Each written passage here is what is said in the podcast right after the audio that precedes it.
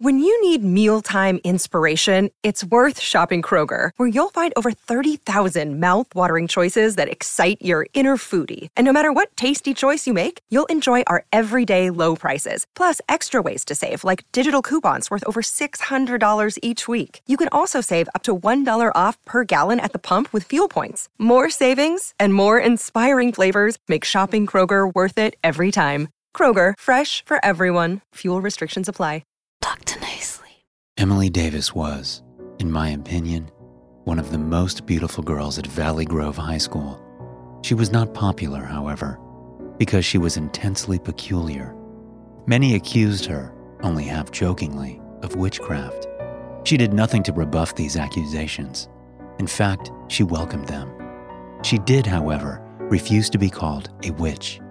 She was a self proclaimed Wiccan, a difference that I wasn't clear on. She wore black lipstick and nail polish, and her hair was dyed a deep maroon. Fishnet stockings rose from her commando boots like vines.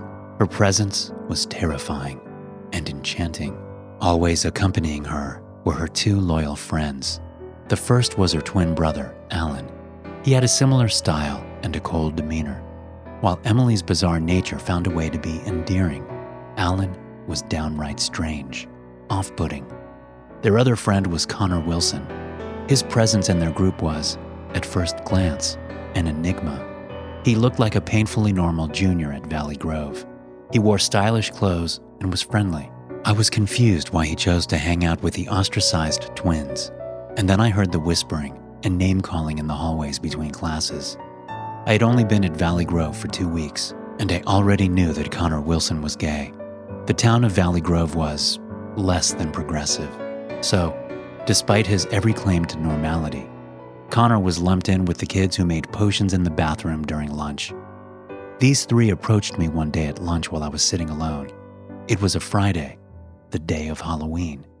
Emily and Alan sat across from me, and Connor plopped down next to me.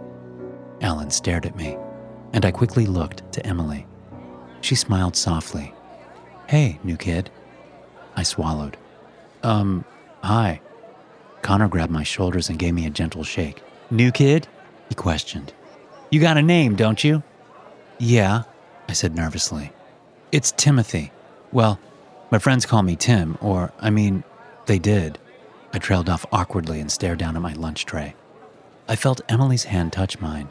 My heart raced, and I looked up again. You got any plans tonight, Tim? Emily asked. I. no. Good. Then why don't you come hang out with us? We're going to do something exciting, and we need a fourth. What are you going to do? Why don't you come and find out? We are meeting at the abandoned warehouse after the sun sets. Alan and I will be there making preparations, but I'm sure Connor would be happy to drive you there. Sure thing, Connor said excitedly. Anything for my new bud. I was confused and overwhelmed. I had no idea what they were talking about, but I knew it had to be something strange. Still, I couldn't deny how good it felt to have people want to be near me, or even just talk to me. My transition to Valley Grove wasn't going well.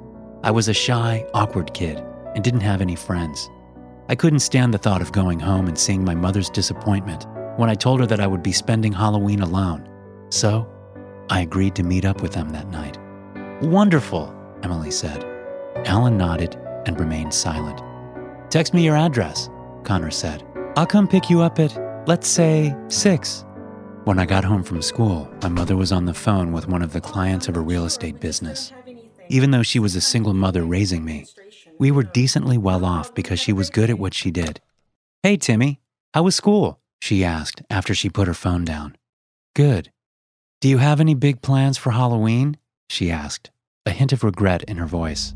Yeah, actually, I'm, uh, meeting up with some friends at their house just to hang out. Oh, that's great, she said excitedly. Her whole body seemed to sigh with relief. Look at my boy, already so popular at the new school. She kissed me on the forehead, and I went to my room. At six, Connor texted me that he was outside. I said goodbye to my mother and hopped into Connor's car. Hey, Tim. Hi. Connor drove us to the edge of town and up the old road that led to the abandoned warehouse. So, I began. Any idea what we're doing? Yeah, Connor said. He seemed hesitant. Listen, it's going to be a little weird. It's like a ritual thing. Emily and Alan are going to take it very seriously. But you and I, we can just pretend, you know, like a game. Oh, sure. Okay, I said. Don't worry, I won't let them sacrifice you or anything, Connor said, laughing. We pulled up to the wooded area, and Connor parked the car. Before us was a large building with boarded windows and peeling paint. Anxiety churned in my stomach. Inside the warehouse, Emily and Alan were standing around a large metal barrel with a fire burning in it.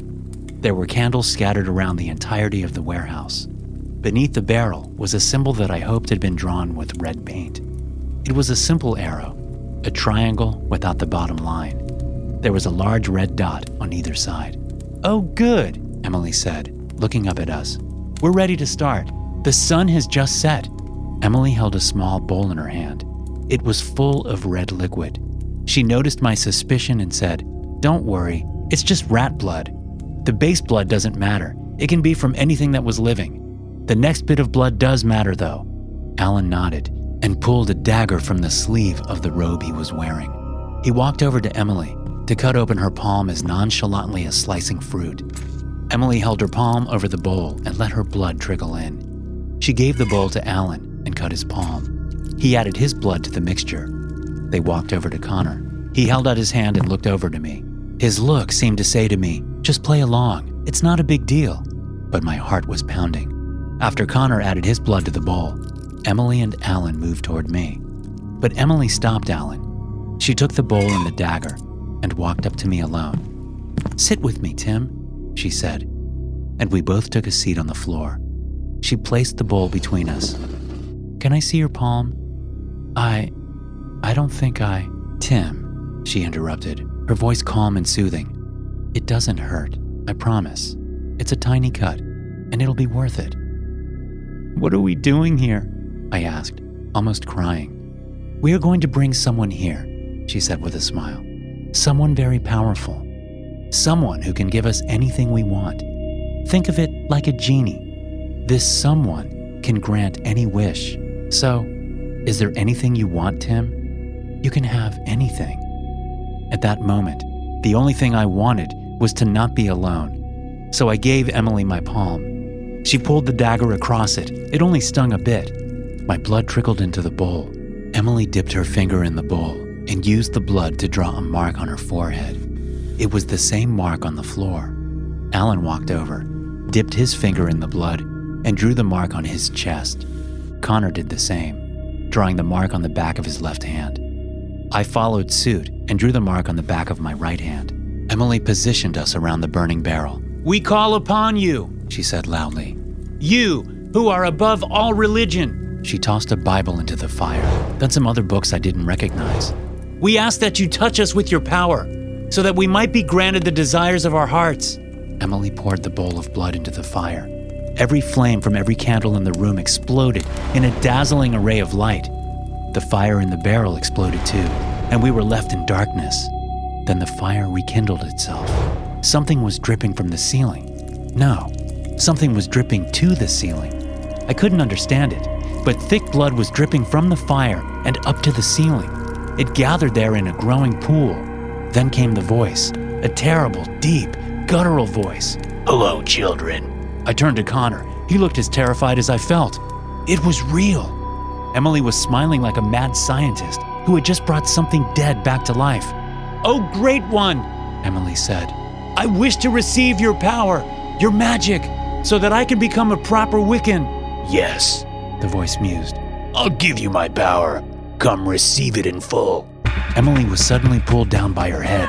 It bashed against the floor. Some unseen hands were dragging her by her skull, pulling her towards the barrel of fire.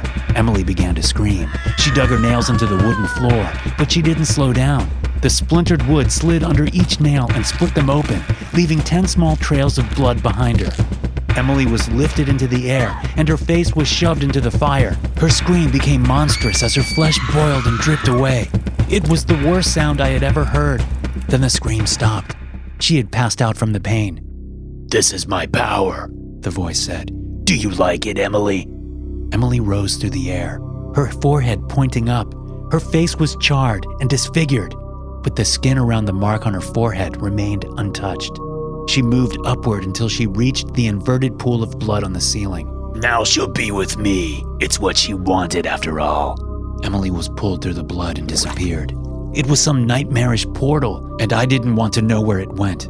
Alan suddenly yelled, I desire to be free! I want to be free! Mmm. The voice rose from the fire. Freedom? Yes, I will free you, Alan.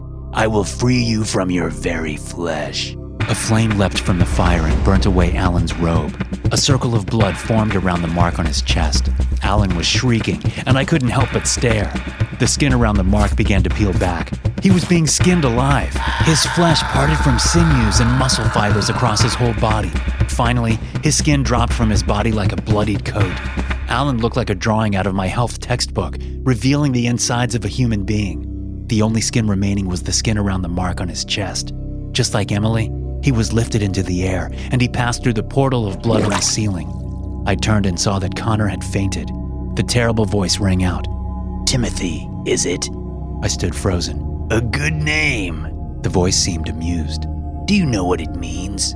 It is a Christian name. Timothy means God fearing. Now tell me, Timothy, do you fear God? Or do you fear me? The voice started laughing, and I was lifted into the air by my right hand. It was the mark, whatever this thing was. It was touching us, controlling us by the mark we had made with our own blood. Timothy, what do you desire? I'll give it to you. What do you want from me? I used my adrenaline as courage. I shouted with the utmost defiance I could muster. I don't want anything from you! I gripped my right wrist with my left hand and pulled myself up. I bit into the back of my right hand, around the mark, and tore a chunk of flesh out. I spat it to the ground, and I was instantly dropped from the air. The voice roared with laughter. Oh, well done, Timothy. You are a clever boy, aren't you? I ignored the pain in my hand and sprinted over to Connor. Without hesitation, I bit into the mark on the back of his left hand and tore it off with my teeth. You're saving him as well? The voice laughed. Remarkable. The only people I ever meet are so boring. They are always groveling, telling me how wonderful I am, and then whining to me to give them what they want. But you, Timothy, you have a wonderfully rebellious spirit. I pulled Connor by the arms and dragged him toward the exit. This monster didn't seem to care what happened. It didn't care if it caught us or if we escaped. It just kept laughing. We exited the warehouse, and the voice rang out again. Yes, goodbye for now, Timothy. I hope we meet again. I'm sure I'll be seeing you in your nightmares soon enough. The voice was overcome with laughter, and the laughter spread to the warehouse, shaking its foundation. Chunks of it began to break off, and I saw through the door that the entirety of the warehouse was being sucked into the bloody pool. Soon, it was all gone. Then, as if someone had pulled the plug from a drain, the pool of blood was sucked into the center of itself. I heard distant laughter as the pool vanished completely. Then silence. I clutched Connor tightly and cried. He began to stir in my arms. It had all happened so fast. I could barely process anything. Emily and Alan were dead. I had witnessed something horrible, something beyond explanation. I stared at where the nightmare had been. Now, there was only darkness and an oppressive emptiness.